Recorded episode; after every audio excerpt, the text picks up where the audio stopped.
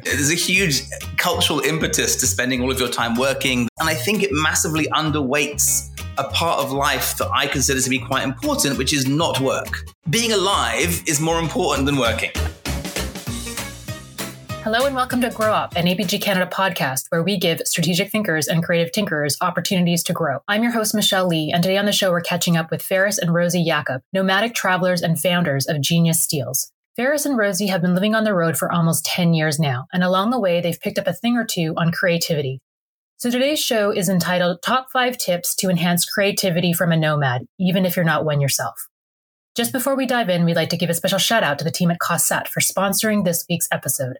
As one of Canada's leading strategy departments and supporters of strategic planning, they have shown a keen interest in continuing to help us foster and strengthen Canada's strategic talent.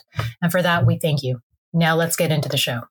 So, Faris and Rosie, please introduce yourself. Um, terrific if you could tell us a little bit about how Genius Steals uh, all got started and uh, what's life been like on the road um, before you share your top five tips. Absolutely. Thank you so much for having us. We're so excited to be here. So, I'm the Rosie Yakob part of the couple. I'm the Faris. And we share the same last name, not because we are siblings, but we are actually a husband and wife team. We started Genius Steals now most Wow, in 2013. Yeah. So we've been at it for a while and we're really excited to talk about how being a nomad has inspired not just our creative thinking, but really our strategic thinking as well. Yeah, and they're obviously related ideas. Um, but I guess we should probably slightly background it by saying I worked in advertising agencies and management consultancies in London, Sydney, and then in New York for five years, where I met Rosie, who was working in agencies in New York as well. Yes, I led social and emerging media at Saatchi and Saatchi New York before working at 360i and leading a team of strategists there. Yeah, and at one point I was the chief digital officer of McCann Erickson in New York uh, at the flagship office of the world's largest network, as we liked to say at the time. Uh, but since then, um, we sort of took a different path, I suppose. So in 2013, I proposed to Rosie with a slightly unusual proposition. Yes, yeah. it included the more traditional marriage proposal, but it also included a proposal of let's quit our jobs and travel the world. Yeah. And maybe pick a new place to live. I think was implied as part of that. We'll we'll test out some places, but we had this idea that we would end up in Australia or New Zealand. We loved the Antipodes, and Faris actually has a Kiwi passport, and yeah. so we thought, okay, we'll end up there. And what actually happened was once we started traveling, we realized maybe we're not as great at decisions as we think, or maybe more likely, we liked everywhere better than we liked somewhere. And it kind of felt like we were um, pulling one over on this corporate world to be able to work remotely. I know working remotely now is almost the norm. So many of us have accepted that as a one way of bringing this to life. But at the time it certainly wasn't very common. And we had to do a lot of explaining to clients about yes we will be in bali or india or thailand. We had a lot of southeast asia travels on our first six months. And so managing time zones and remote work looked a little bit different. Yeah absolutely. And i think a, a big part of it of course was geography and novelty. But i think equally and this probably lands us on our first tip let's say. Yeah once we started working for ourselves and living without kind of a full time employer, we realized how a valuable it is to own your own time, how much of a step change in one's existence it is to be ultimately responsible for your own time and your own income. Obviously, that comes with risk. But it also means that Monday mornings are just a very different thing than they would be when you live and work on someone else's schedule, when someone else controls your calendar. And when I was at these large agencies in New York, I remember distinctly, um, I would have meetings probably booked in between 10 and 6 every day. Mm-hmm. I would mm-hmm. normally be triple booked in most of those meetings. And it was extremely hard to find any space to even work, let alone think creatively. And I guess the way that we talk about this often is that when we worked and lived in New York, the culture of work in New York is very focused on sort of exhibitionist pseudo productivity. Uh, yeah, I would say presence more than productivity. Exactly. Yes, presence, not product. People wanted to see you at your desk. They wanted you to be present in meetings, um, and yet what we found was busy. Being busy was killing creativity because no one had time to be expansive in their thinking. There had to be so reactionary, and they were also scheduled completely around the clock, as Faris mentioned, over scheduled. I mean, it was very noticeable the only acceptable answer to the question, you know, how are you in New York was, oh, you know, busy, very busy. Because if you weren't busy, it implied you weren't very important. And that was kind of the culture that we were, I guess. Uh, yeah, it was a brag. Busy was, was, was, a, brag. humble brag. Humble brag, yeah.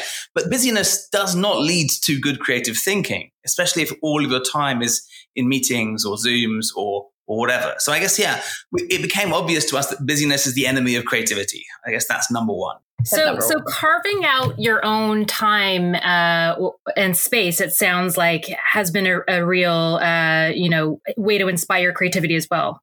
Yeah, I mean, yes, because I guess our company is called Genius Steals because we have a certain thesis about what creativity is in the service of commerce for our clients, for sure. But we believe that ideas are a combinatorial function of human consciousness, by which I mean they are a function of inputs and incubation.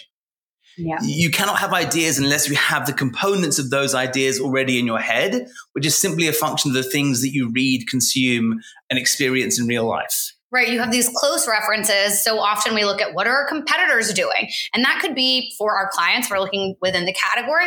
That also might mean if you work in New York City, you're looking at other agencies on Madison Avenue. And then people are surprised that so much of the creative output looks the same. So I think part of giving yourself space means giving yourself that physical space to explore different cultures, different places. It, it, means like we could just take a different path to work and be exposed to new things. It doesn't have to mean traveling halfway around the world, but the more references that we can collect, the more that we can remix, recombine, and um, abstract into new ideas. Yeah, absolutely. Yeah.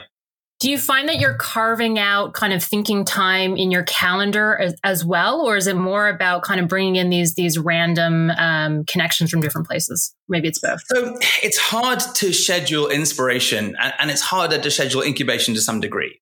It's more that when you control your own diary, we simply will not allow meetings to happen mostly on a Monday. Today is a Monday. But it's afternoon. And we made an, an, an exemption for yeah. you because we like you. But in general terms, we won't allow meetings on a Monday. We won't allow them on a Friday. So we block off time that way rather than trying to schedule an hour of thought or an hour of uh, incubation, which is harder, I think. I do think, too, I'll say we both tend to tackle the problems that need problems, challenges, work that needs more thinking time first at the start of our day when we have energy. Yes. So usually yes. we'll exercise, have some coffee, and then you tackle those initial um, challenges. Email something that gets slotted in later in the day because I don't always need so much uh, mental bandwidth, maybe more emotional bandwidth for some of those things. But the mental challenges we certainly try to tackle when we have more energy at the start of the day. And there's a natural cadence to that rather than a specific schedule that we're following. Yeah, I guess this brings us to kind of point number two. When we decided to start our own business, we said, well, what do we like about how businesses work? And what do we not like about how businesses work? What do we think is better in terms of how we, hey, for example, treat our partners and vendors? We try and make sure we pay any freelancers or vendors we work with within 48 hours because we think it's irresponsible and unfair for large corporations to make their partners wait for 30, 60, 90, 180 days if you're you know, Procter and Gamble. Um, so that didn't seem appropriate to us. Equally, we just didn't think that you had to work nine hours a day, five days a week to produce the amount of work um, necessary, but a to live, but also to be at your best. We did not think that that framework that was imposed upon us by Fordism uh, in in like the early part of last century, that that forty hour work week was somehow inviolable. We thought well, that doesn't sound right either. So we didn't adhere to that convention. We at the time, obviously, having an office was normative. Now there's a huge conversation, as Rosie mentioned earlier, about remote working and whether or not an office is really a useful thing to have in every possible situation. Uh, but we were like, well, we don't need an office, so we're not going to have one, um, and so on. So, so we kind of thinking about the nature of the businesses that we both admired and had experienced. we thought about, well, how would we do it if we had a fresh slate? And we did have a fresh slate. So we did right. it the way we, we wanted it to be. And that's kind of how we got to to here. I mean, it's been going for 10 years, so it seems to be working okay. I think also when we talk about challenging conventions, I mean, we're we could talk about it from a challenger brand perspective mm. but more generally if we think about creativity it isn't just about creating art. As Faris said we're talking about commercial creativity. We're trying to impact the bottom lines of brands and businesses. And if routine tasks can be handled routinely then these um, you know less routine tasks these new problems they require creativity. And what we think of as creativity is non obvious problem solving. So when we challenge conventions, that gives us a way to be non obvious in nature. That yeah. might mean that we are, are challenging our own beliefs, or it might be we're challenging beliefs of consumers, the category, culture overall. Yeah, that which can be automated will be automated. It is the kind of endless urge for efficiency that corporate like uh, owners and shareholders require, that means that that was necessarily going to happen, right? So you have to have a non-automative function. And we can probably, you know, divert slightly into machine learning or AI creativity, but I think we're a little way off before that's going to be a viable uh, replacement for humans. Maybe an interesting companion or tool for sure, but not a replacement. But gone yeah no i was just gonna say so so, so i'm just trying to under, like it sounds like your tip number two is to challenge conventions and to keep the frameworks that work for you and build the new ones uh, if they don't is that is yeah. that how we summarize that one? It's not so much just basic contrarianism. It's more not accepting the conventions that seem to be, you know, the way we've always done things is the way we should do things. It's refusing to believe that statement entirely and saying, no, we'll do things the best way possible for the thing at hand not simply assume that we have to act like every other company, act like every other anything, you know? And and I imagine traveling to the extent that you do and seeing all the different cultures and different people that you are um, you come across. I mean, your your conventions must get challenged all the time. A hundred percent. So, what is normal to you is simply a function of where you happen to be. And, and as soon as you begin to travel a lot, you realize that very quickly there's a whole set of associations that are kind of embedded in how you expect things to work, which are simply convention. They're not in any way the best way of doing something. Right. People talk about best practices and all these 10 tips to rate the best this or to get to the best that. And I think that we lose a lot of nuance there, but we also tend to take something that's been printed on the internet as truth when we all know that anyone can write and publish anything on the internet. And no matter what you're trying to prove or argue, you can find proof points from, from someone. So rather than just taking one thing as truth, being willing to say, like, I don't know if I believe that. I want to figure out maybe why that might not be true. Yeah, critical thinking is always required, required, and, and usually quite useful. Um, yeah, right. Yeah. Was that was that your third tip, or what was? I would say our third tip probably comes around uh, kind of what you were talking about. So by being forced to encounter new cultures with new contexts, and essentially try and work out how to get by. You know, how do I buy a coffee? Where do I get a SIM card? How are brands operating in this hmm. market that allow me to navigate the commercial environment that I'm in, etc. Right? Means you're constantly exposed to new stimuli and, and habituation, which is kind of the corollary of busyness. Habituation is the death of creativity. Habituation turns your brain off because your brain wants to be maximally efficient, right? It's a cognitive miser. So you may have had this experience. People often have. If you commute to the same office for years and years and years, you'll get to the office and have no recollection mm-hmm. of your commute. So it'll happen quite frequently because your brain just edits it out. Could be going to the grocery store, the tube station. Anything you do with that level of frequency, your brain will begin to edit out and habituate to it because it's not new stimulus. So your brain doesn't need to worry about it.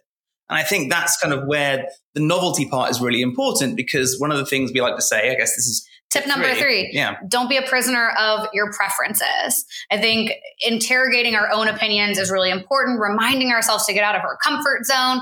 Yes, there is certain dry shampoo that I think smells great and I really like it. But when I'm traveling to most other parts of the world, it is not available. So I can either choose to be sad, frustrated, disappointed about that, or open myself up to the world of whatever dry shampoo exists in these other um, countries. I think, yeah. but part of this of not being a prisoner of your own preferences is challenging your ego. Our ego is such a powerful force.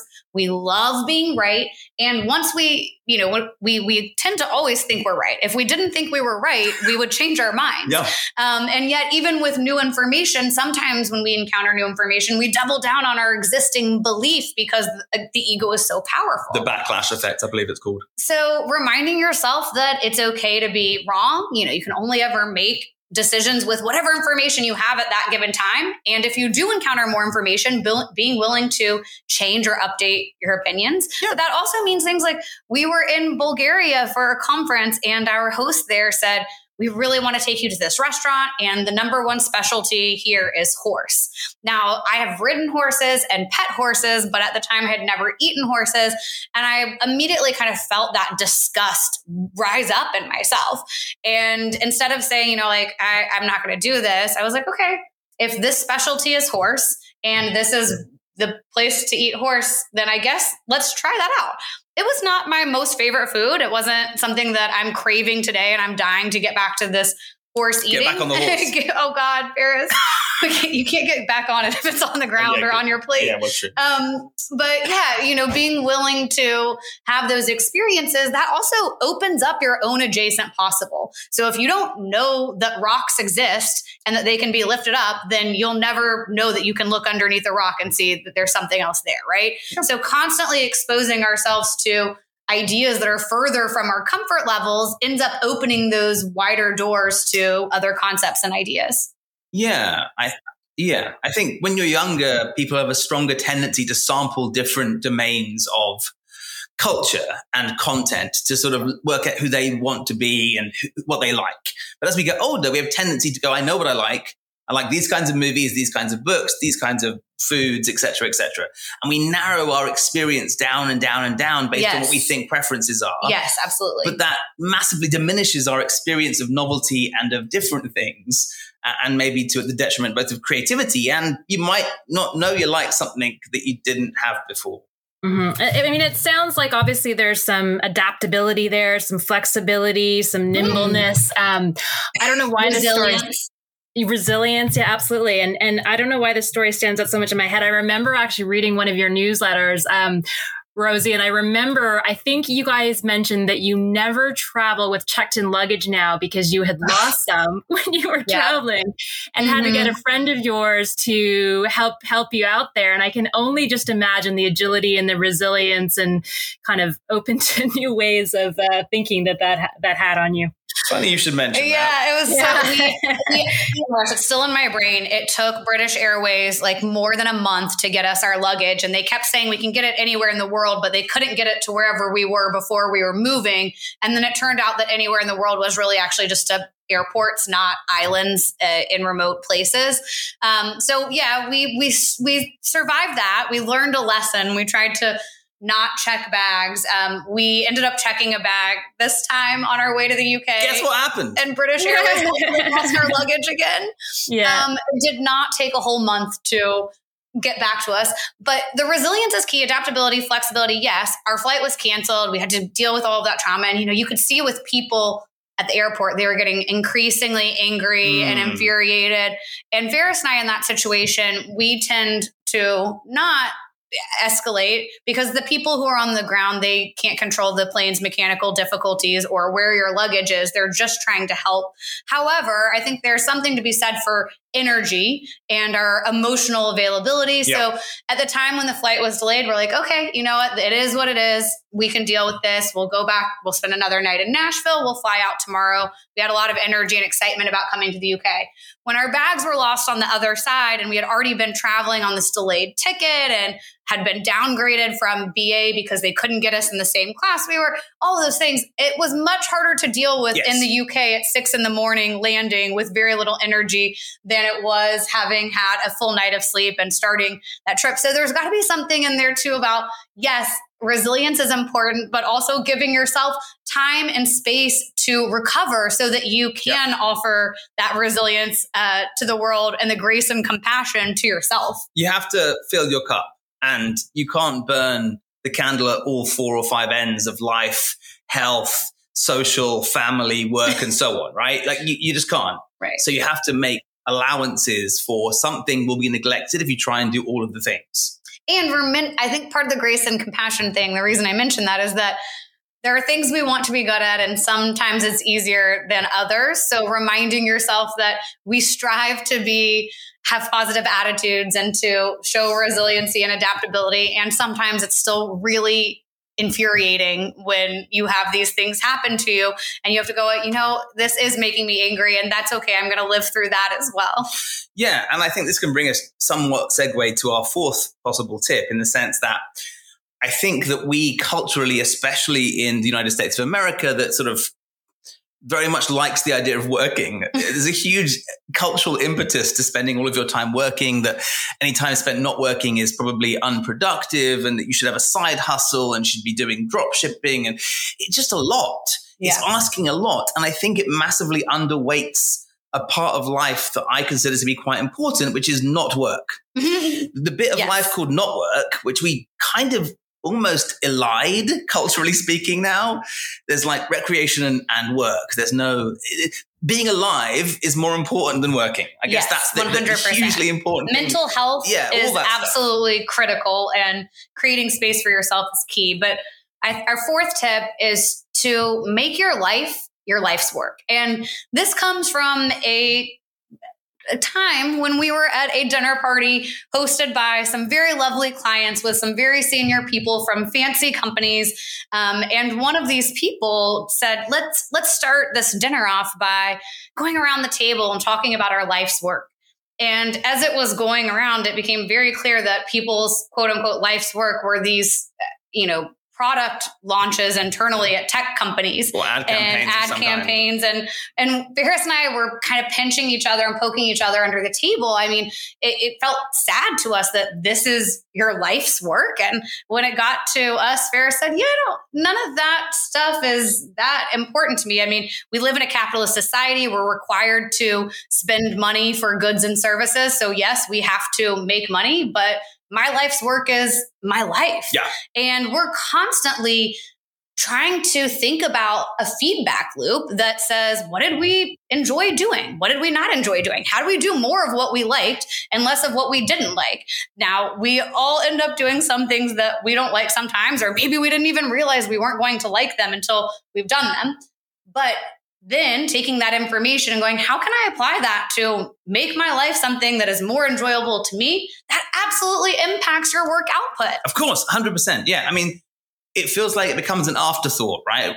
Thinking about our strategic and creative brain power, we apply so much of it in the service of clients and career. And we tend to not apply at least as much to making our life something that we both love and can optimize over time. Yeah. So we always tell people, you know, your most important project is you.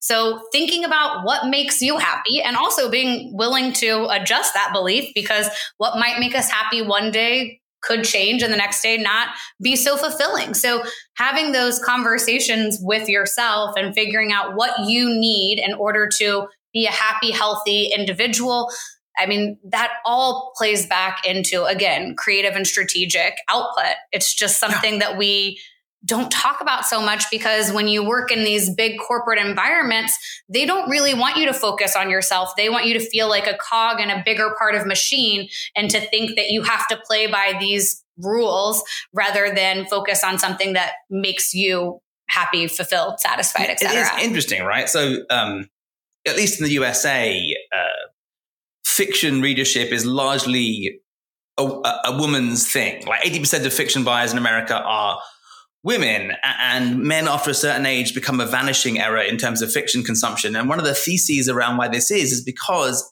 if you live in a hyper competitive society, wasting time reading stories, apparently, isn't as useful as reading some sort of highly kind of potent self help book. But when they say self help, what they mean is meditation for productivity, or it, it's all about being a better employee or a better entrepreneur potentially. Although you know that's in terminal decline in America because there's no safety net, etc. But so it, it's all in the focus of, of pursuit of money and work, rather than like no, just refocusing on helping yourself for the sake of helping yourself, not to make you a more productive piece of capitalism. Absolutely. It sounds like uh, the way that you have chosen to live and work this nomadic lifestyle is a bit of a balance of the two. You you, you literally yeah. are making your life uh, your your life's work.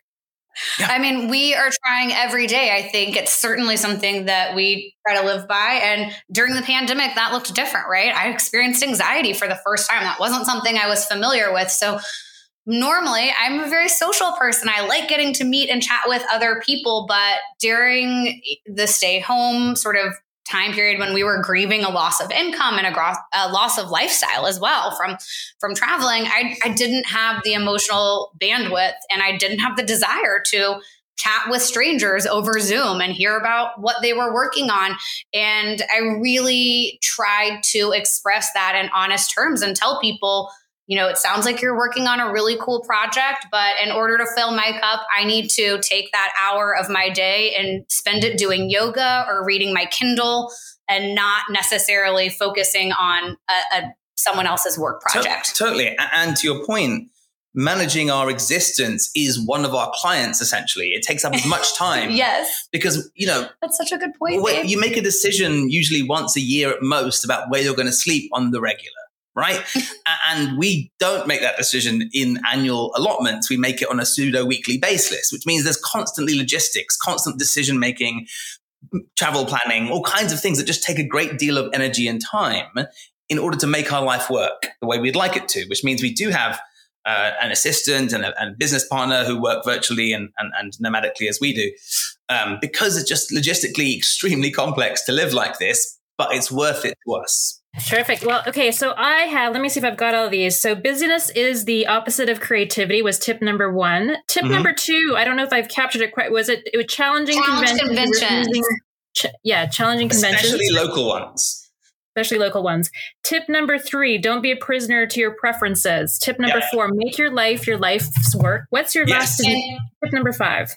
Okay, tip number five. So, based on our company name, Genius Steals, we believe that originality is a myth, that nothing comes from nothing, and that you should steal from everywhere around the world, but the same is lame. So, don't just copy, uh, build upon that which came before you and look to diverse sources of inspiration to remix rather than just what everyone else is doing. Yeah, uh, the idea of originality is a sort of weird creative handcuff that makes no sense in my t- the way I think about it, there's no way of being original because let's say you're writing something. Well, you didn't invent the words you're using or the concepts necessary to communicate clearly. So you're building endlessly on a foundation of other ideas and all ideas are made from existing ideas. Nothing comes completely out of the blue. And if it did, nobody would understand it anyway, making it functionally useless. Right. People often ask us, they say, oh, well, how do I know if, if I'm doing a good job in stealing or if I am just being too much of the same. And I think there's a really great real rule of thumb, which is do you feel comfortable sharing your inspiration sources? If you do, then that's probably you've done enough to transform and adapt that idea. If you can say, here's who inspired me, I took from this, this, and this, and I feel comfortable sharing. If you feel embarrassed to show your original inspiration sources, you probably haven't done enough to adapt or transform to make it yours. So I'm craving some inspiration sources. Uh, where have you guys been in the last 30 days? Like give me some cities and countries and, and what's been inspiring you? Because, you know, I have been sat in this chair for the last two years. So I need, I need some inspiration. Well, I will say we spent the first uh, part of our year in Mexico City and traveling around Mexico. And that was incredible because there was so much street art.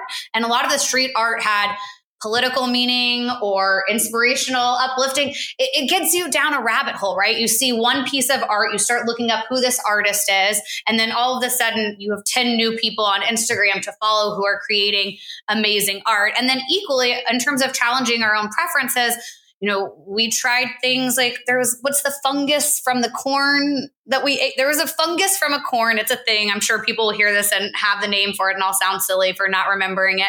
Um, or, you know, we were just in the Cumberland Mountains in Tennessee, and our sweet neighbor, Steve, who lives across the street, and he's probably in his mid 80s, he prepared beef tongue for us and mm. brought that over. Um, so, yeah, inspiration from both inside the US and outside the US. And then being here in the UK, I'm actually finding a lot of inspiration just in our walks. Faris and I love to walk and talk, and it's a great way for us to connect on things that aren't work related, but also to force ourselves to just open our eyes. Yeah. We have this app. Called- well, yes, exactly. I was going to mention because this okay, helps tell, a lot. I think. Yeah, no, no, go, no, go on. No. We use this app called Seek, and I basically think of it as Pokemon Go for plants and animals. And it is free to use. S E E K. You just hold it up to a bug a plant and it tells you right then and there what it is.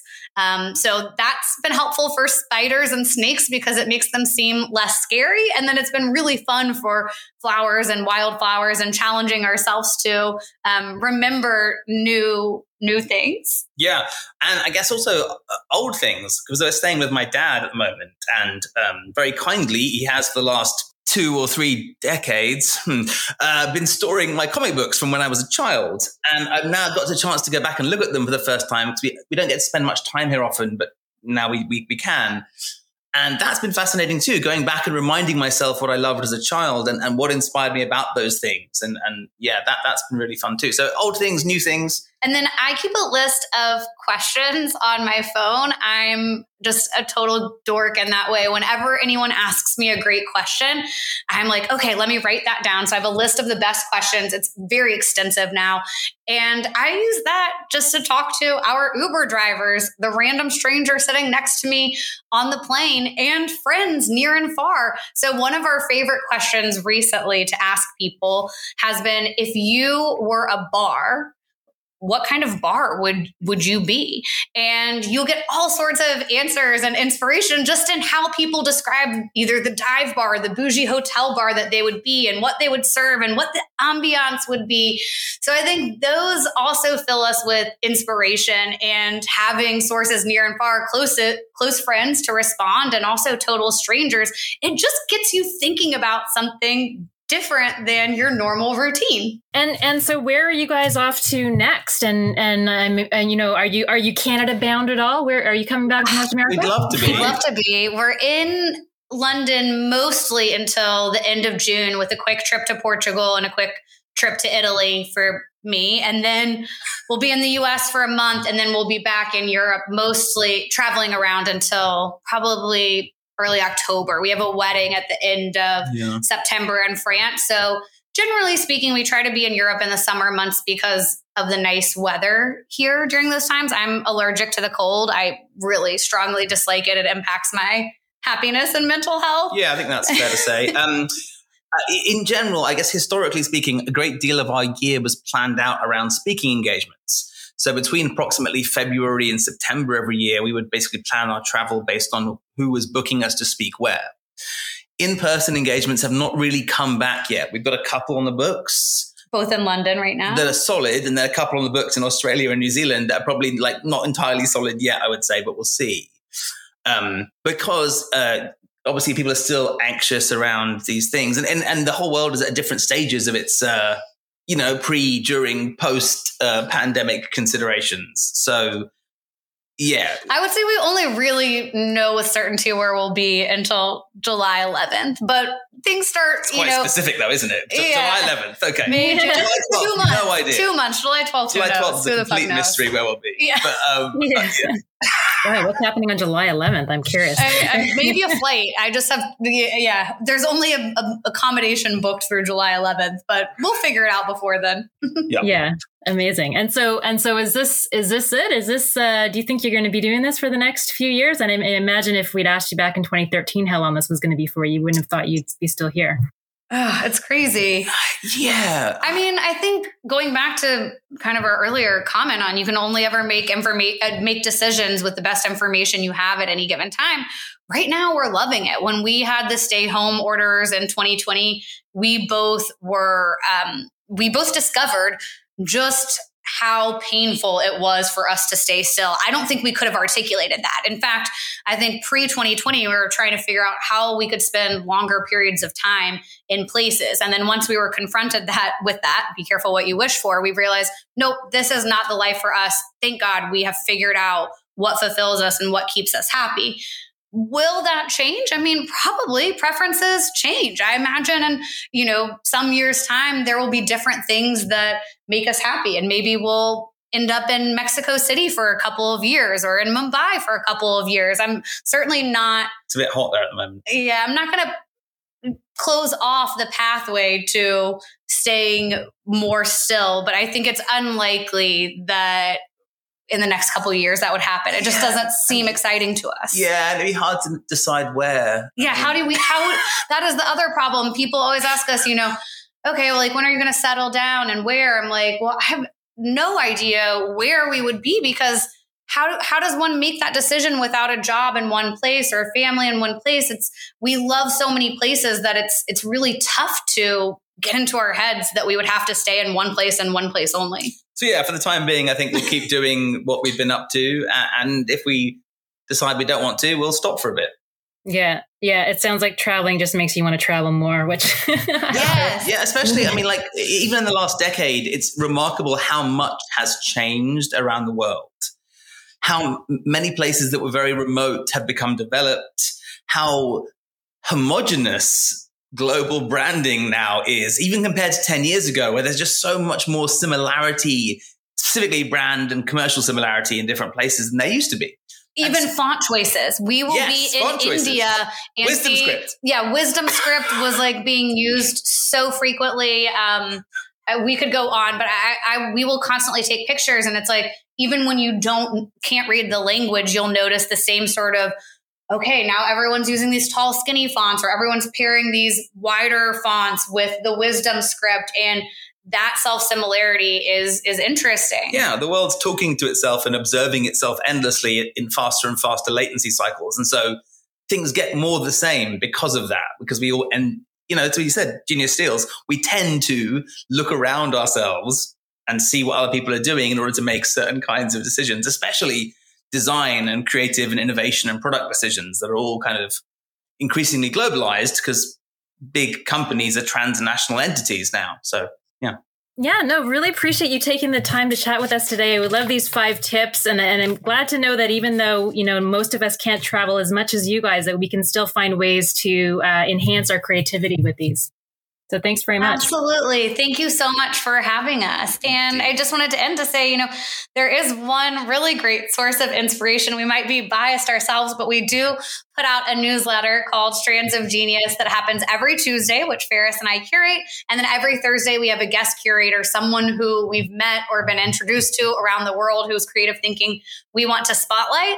And I'm not just proud of our open rate, but I'm also proud of the comment that we got that said, you know, I love this because even when it doesn't help me specifically with my job, it absolutely makes me a more interesting dinner date. So whether you're looking for inspiration for work in the creative advertising marketing fields or just looking to be a better dinner date, I'll, I'll offer up um, geniussteals.substack.com as a way to inspire. Yeah.